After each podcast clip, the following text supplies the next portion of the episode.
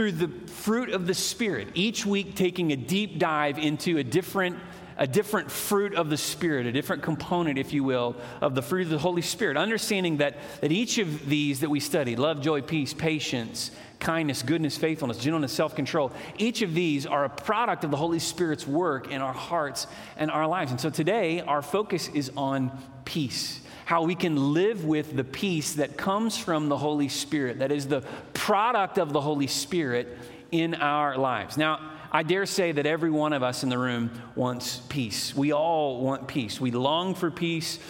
Uh, very few people that I know don't want peace in some form. And in fact, even those, even those who I've met along the way that it just seems like they're always ready to pick a fight. Have you ever met that kind of person? Uh, if you haven't, maybe you are that person, right? And everybody's thinking about you. But you know, we, we've all known people that it just seems like, man, they're always ready to pick a fight. They're always, but even the people that I've known along the way that, that seem like they're always looking for a fight, the truth is, if you could really drill down into what's driving them, what they want is they want peace. And, and their, their nature, their, their, their wiring is that they want to be the one who's the defender, the protector, the, you know, so they're going to work hard for peace, even if it means that they've got to do battle to, to make sure that we, we want peace.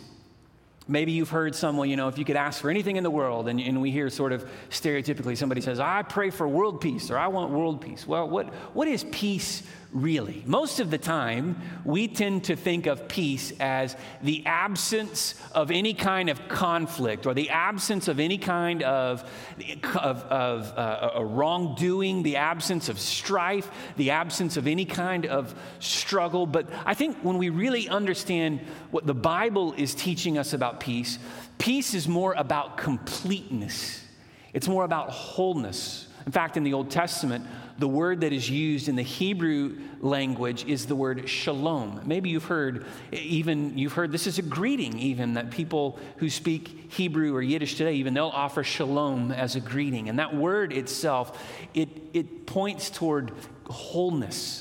It's that state of being where everything is as it should be. Everything is right. Everything is, is, is whole. Everything is complete. That's the, that's the shalom, that's the peace that the, the Bible speaks of. And we understand what is more that that peace comes in the presence of God the Father. It comes through the presence of God. And by virtue of the work of the Holy Spirit, that peace comes into our hearts through the ministry of the Holy Spirit, through the work of the Holy Spirit, producing peace in us. It's the work of the Holy Spirit, the fruit, again, of the Holy Spirit working in our hearts to produce that kind of, that kind of uh, completeness, that kind of wholeness, where everything is as it should be. Because we know that in the presence of God and under the sovereign authority and the rule of God, truly, everything is as it should be. So even as Jesus prays in what we think of as the, uh, the, the model prayer, he prays, your kingdom come, your will be done on earth as it is in heaven. What Jesus is praying, even there, and what he's teaching us to pray for, is that we would pray that God's sovereign rule would work in our hearts so that everything would be as it should be. Now, if you know enough about the Bible and theology, and you know that that's not going to ultimately happen until someday with Jesus' second coming, with the, the advent, the return of Christ, and yet, even in these moments. That's what we contend for. That's what we work for. That's our strive and our aim that we would live in such a way that we try to live with the wholeness, the completeness of God. But to do that means then that we need to live in His presence because that's where peace comes from. And so Galatians chapter 5, verse 22 tells us that, that peace is the product of the Holy Spirit. It is the work of the Holy Spirit. It's the fruit of the Spirit in our lives. And what I want us to see this morning from the book of Philippians and the letter that Paul has written to the church in Philippi is that peace comes through pursuing the presence of God.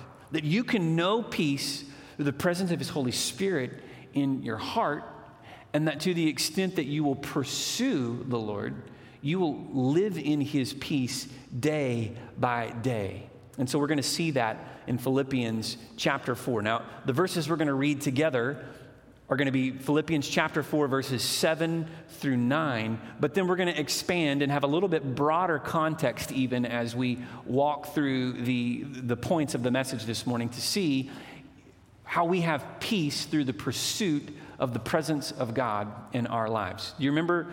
Uh, maybe you've, you've seen or read about in history class the, the signing of the, the, the, terms of surrender, the Japanese terms of surrender, September the 2nd, 1945, aboard the USS Missouri, the Japanese Imperial Army s- signed uh, the terms of an unconditional surrender to General Douglas MacArthur, thus effectively ending World War II. And when you think back on that particular peace treaty, or you think about any other peace treaty, if you've ever studied history and you know, you know that, that peace treaties, these peace treaties, these, these declarations that, that bring about the the end of peace come at great cost because the reality is that in order for the two warring nations, or in some cases, such as like World War II, the many warring nations to arrive at a place where, there's, where they've reached or agreed upon terms of peace, that there was a lot of conflict involved in that. And that's the way it seems in our lives sometimes, doesn't it? It seems like in our pursuit for peace that we're, we have conflict all about. And, and when we find peace, sometimes it feels like that peace comes comes at a great cost, a great personal cost, because it's like we have to go through all these things to arrive at peace. What I want us to understand this morning is that in our pursuit of this perfect peace, in this pursuit of God's peace in our hearts, peace doesn't come through trying to fight battles, but rather pursuing the presence of the one who fought your greatest battle for you on the cross. The peace doesn't come from trying to win all the wars and win all the arguments and always be right and always do right and have, but rather peace comes through pursuing the one who has done those things perfectly for us on our behalf. Philippians chapter 4, verse 7.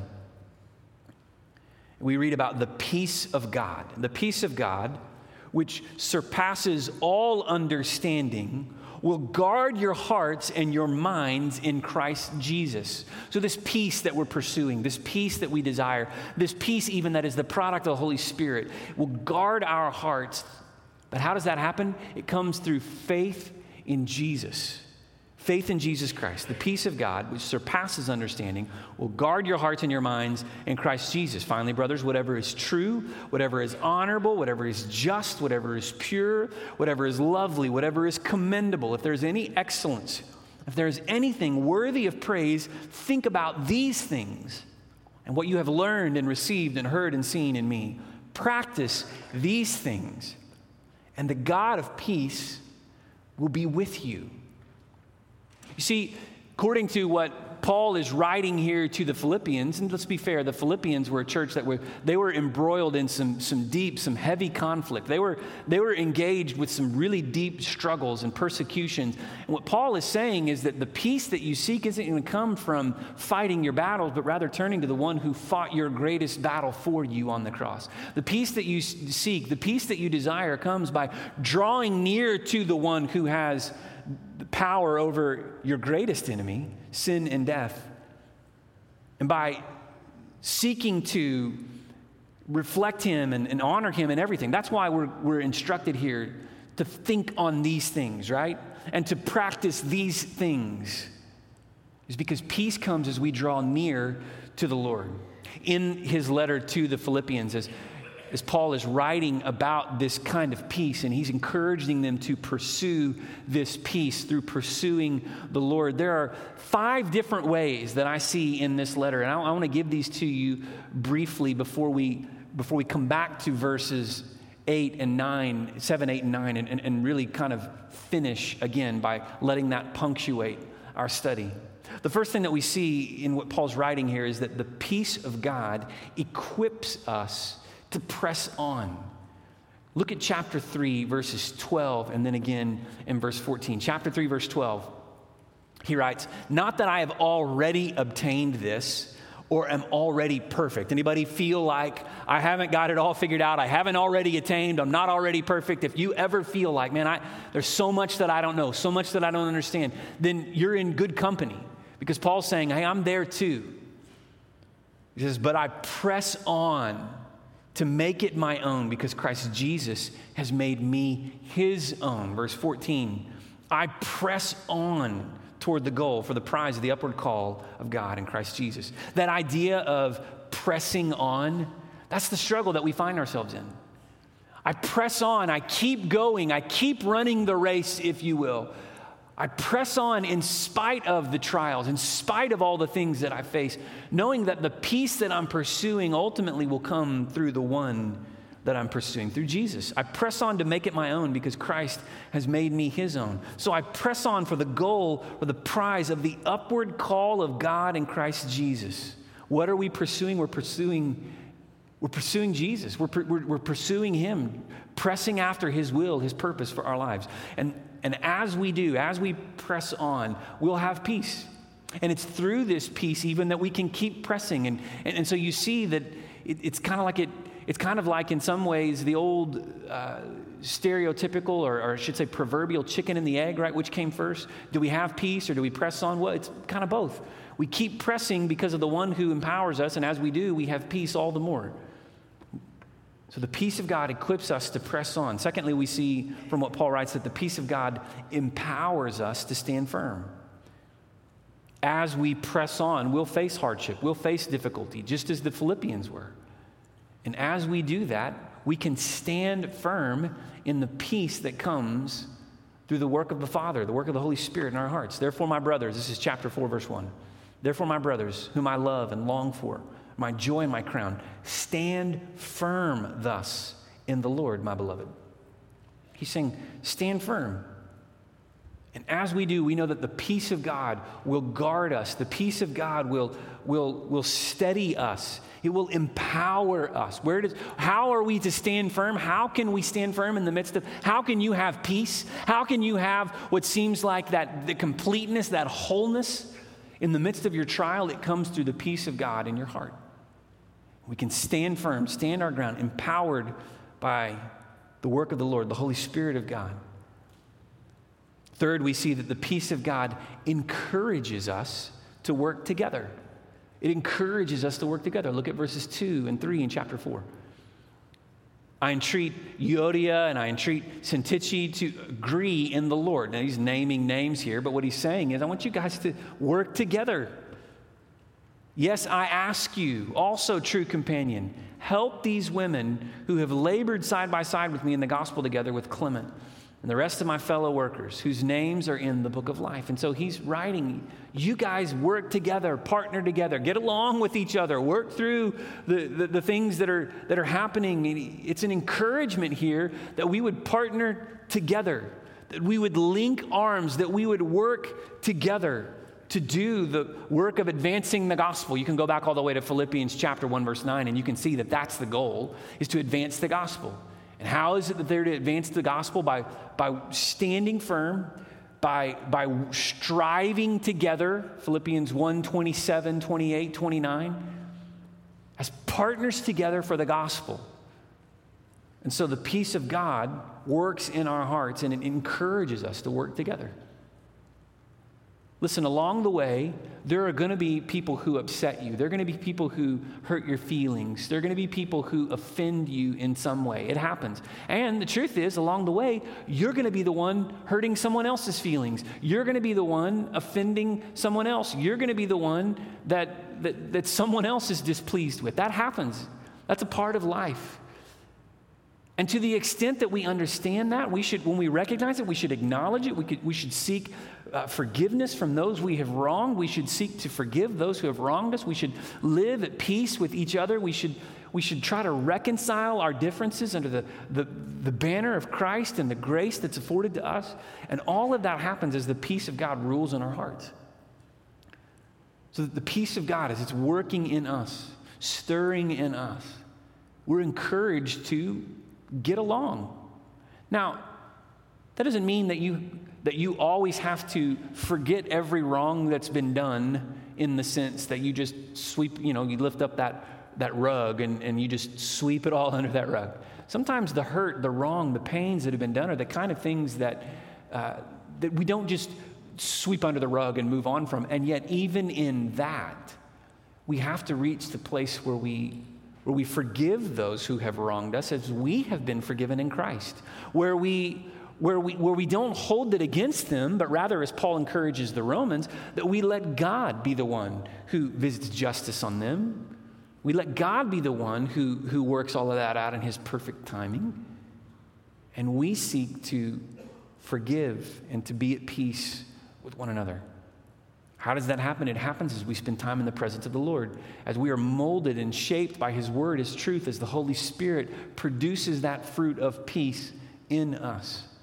It encourages us to work together. Fourth, we see the peace of God enables us to rejoice. Verse 4 Rejoice in the Lord always. Again, I will say, rejoice. Last week we studied joy. Joy as the, the product of the Holy Spirit in our lives, joy as the fruit of the Spirit. And we talked about the fact that that word rejoice is like an instruction. So, joy is the thing that we seek, the thing that we pursue, the thing that we desire. It's that product of the Holy Spirit's work in our life. And to rejoice is the instruction to live in that joy. It's the instruction to, to camp there, to park there, if you will. So we're to rejoice in the Lord, not in hardship, not in difficulty, not in trial, not in pain, but rather in the Lord, whose presence we can experience even in the midst of those things. Rejoice in the Lord always. And again, he says, rejoice. This peace of God enables us to rejoice. How can you rejoice in the midst of difficulty? Because you know the peace of God in your heart because the peace of God rules in your heart and in your soul. The, the work of Holy Spirit transforming us from the inside out, that fruit of the Spirit, enabling us to rejoice even in the midst of our difficulties. Finally, we see in verse 7 following that the peace of God encompasses us with strength. It encompasses us. It surrounds us. When I, that word encompass means that we're surrounded all, all around in, in every sense that we're encompassed by the strength that comes from the Lord. You understand that this peace isn't something that's going to come naturally to you, it's the product of the Holy Spirit in your life. As you draw near to the Lord, as the Spirit works in your heart to produce the peace of God so that you can that you can stand in his strength. You can press on, stand firm, work together, rejoice in the midst of suffering because you are encompassed by the strength that comes from the Lord. And then we arrive at verse 7, right? All of that, it's like that sets the table. Now, here's, here's what we delight in. Here's the feast of the goodness of God. The peace of God, which surpasses all understanding will guard your hearts and your minds in Christ Jesus. So, we all want to live in the peace of God. We all want to live feasting on the goodness of God, the presence of God, the peace of God in our hearts. But that comes as we allow His Holy Spirit to work in us, to equip us to press on, to empower us to stand firm, to encourage us to work together enabling us to rejoice, encompassing us with strength, so that we can truly experience His peace in our hearts. There are two components to God's peace that we see, in, particularly in verses 8 and 9 here. And this is really where I want us to, to kind of camp out as we, as, as we reflect on and think on these truths that we might apply this to our lives. Two things in particular. In verse 8, I think we see uh, it's, it's the struggle for our mind. And in verse, uh, in, in verse 9, we see it's the struggle for our behavior, right? So it's, it's our beliefs and, and our behavior. What we, what we think on and what we practice. That's the way that it's framed here in verse 8 and 9. So, what are we to think on? We're to think on whatever is true, honorable, just, pure, lovely, commendable, excellent worthy of praise. Anything that fits this category, that's what we're to reflect on. That's what we're to think on. The truth is that for many of us, the, the battlefield for peace, if you will, really is in our mind, isn't it? The battlefield for many of, of, of where we really struggle and strive to experience peace is, is internal rather than external.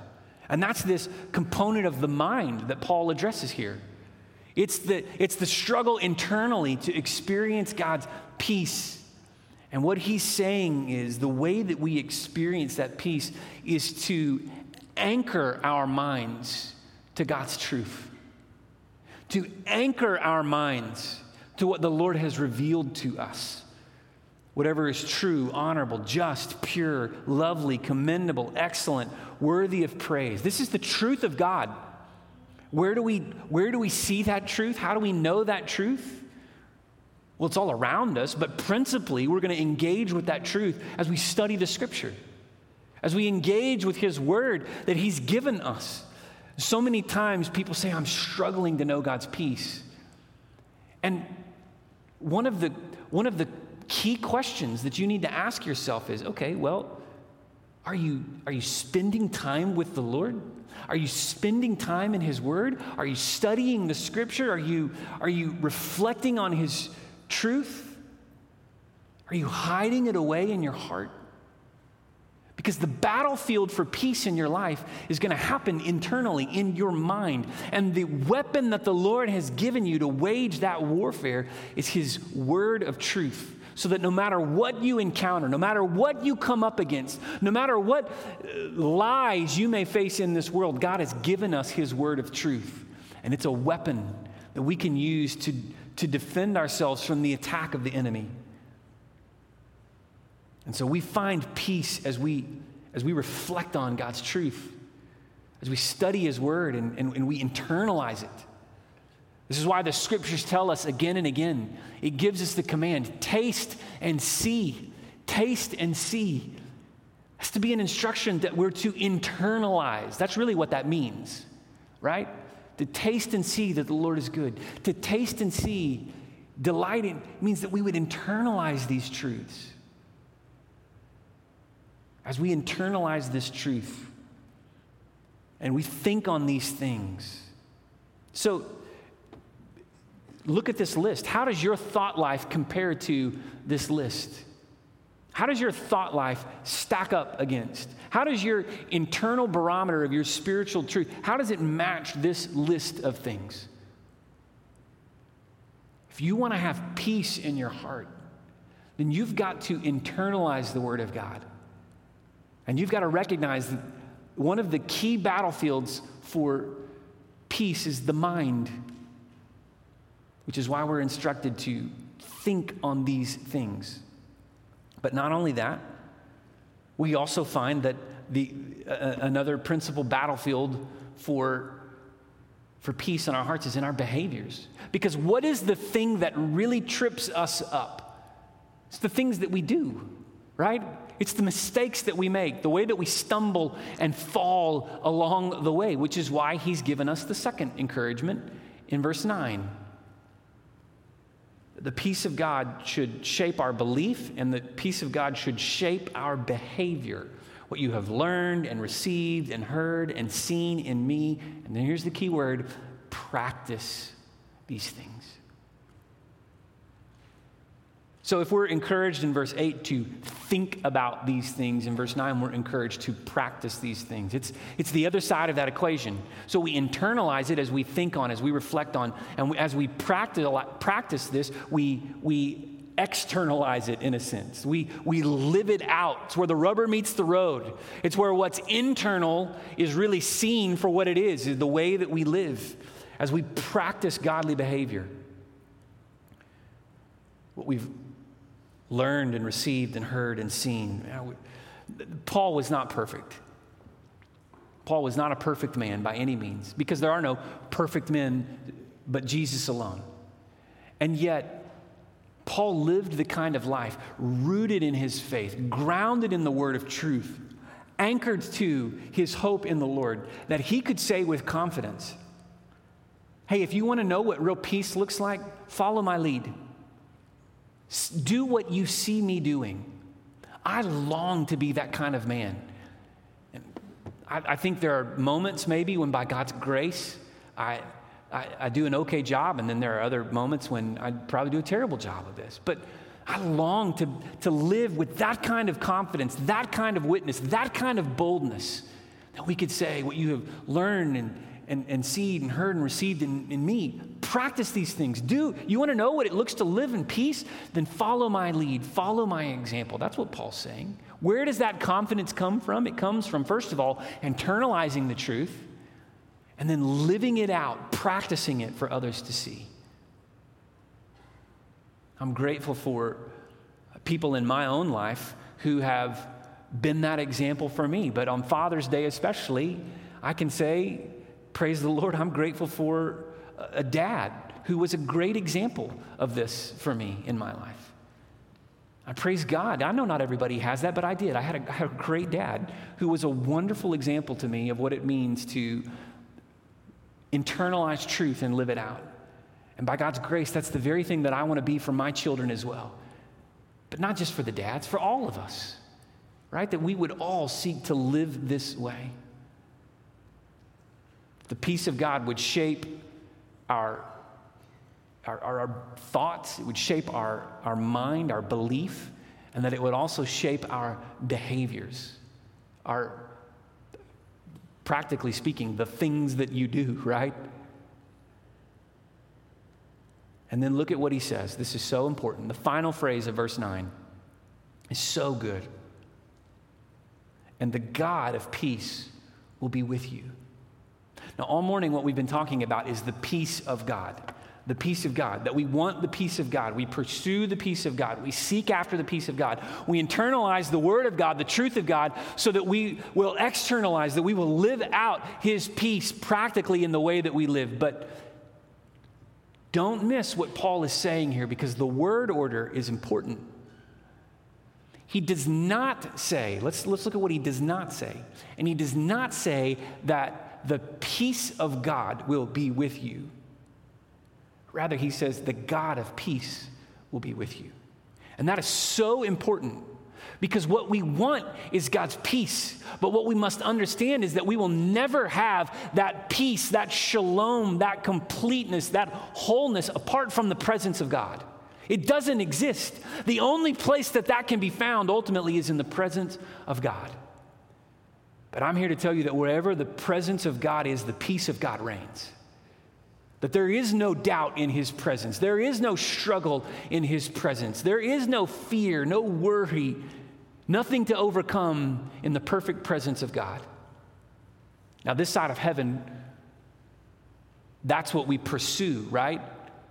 Go back to chapter 3, verses 12 and 14. I press on, I make it my goal. I, chapter 4, verse 1, I stand for. That's what we're pursuing, right? That's what we're after, is that presence of God that gives us his peace. And we know that this side of heaven, we'll never know it perfectly the way that we one day will in his presence. And yet, that's the pursuit that's the aim, day by day, to be in the presence of God, to pursue Him, to seek after Him, to live in His Word, to live according to His truth, to practice the things given to us as an example, as the witness, the testimony of Scripture, knowing that as we experience the presence of God in our hearts through the power of His Holy Spirit, we will know His peace.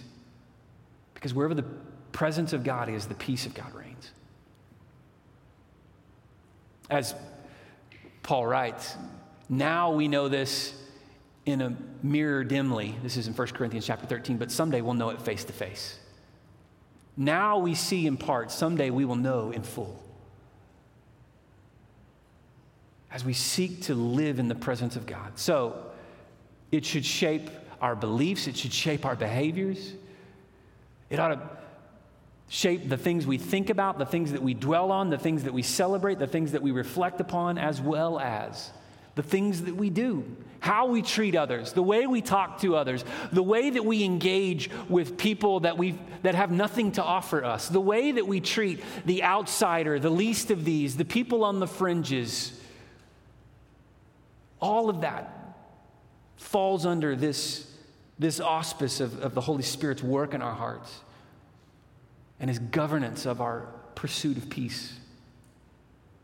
That we seek to live in the peace of God, letting it shape our beliefs, letting it shape our behaviors, so that we might model God's sovereign rule in, in our lives. That's what it means to pursue his peace. My prayer today is that you would know the peace of God. In a moment, we're going to move into a time of response, a time of invitation. As even, even as we move into that time of response in a moment, I, I wonder how are you doing with peace? Are you living with peace? Are you experiencing God's peace in your heart? Are you struggling to experience God's peace, or are you finding that? I would dare say that every one of us in the room, myself included, certainly myself included, if we were being honest, we would say, Yeah, I mean, I wish I had more peace.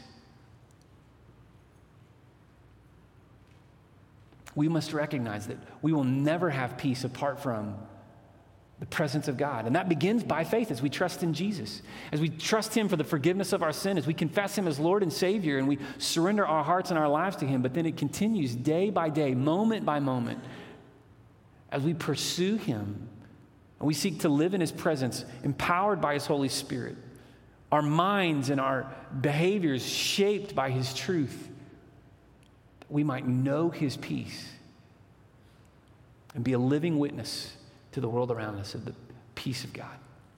I pray that you would live with God's peace. In our time of response today, if God's speaking to you, maybe today is the day that you're ready to surrender your life to Jesus. Then, even as we stand in a moment, we sing this song together, I would encourage you that you would come forward. Brad and I will be here at the front, our staff here standing at the front. We'd love to pray with you a prayer of commitment, that you would surrender your life to Jesus that you would trust Him for the forgiveness of your sin, that you would start this journey of experiencing and living in His peace.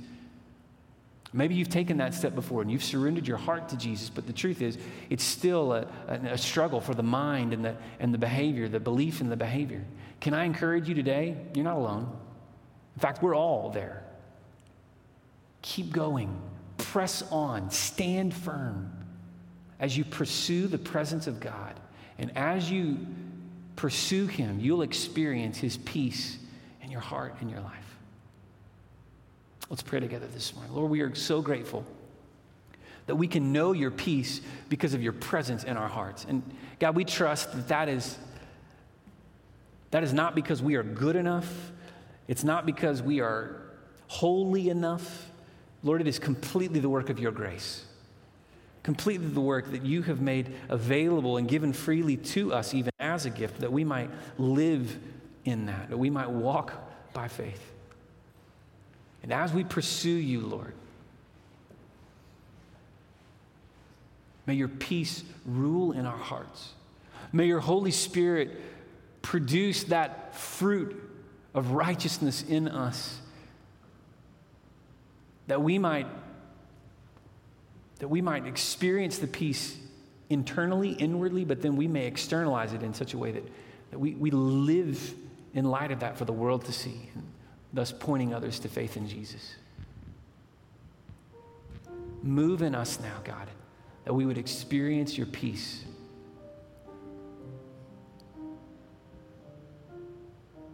As we reflect on the sacrifice of Jesus, which purchased our peace, the cross of Christ where that victory was won on our behalf. Lord, we want to just turn our hearts to you in praise, thanking you for what you've done for us. And all of this we pray in your name, Jesus.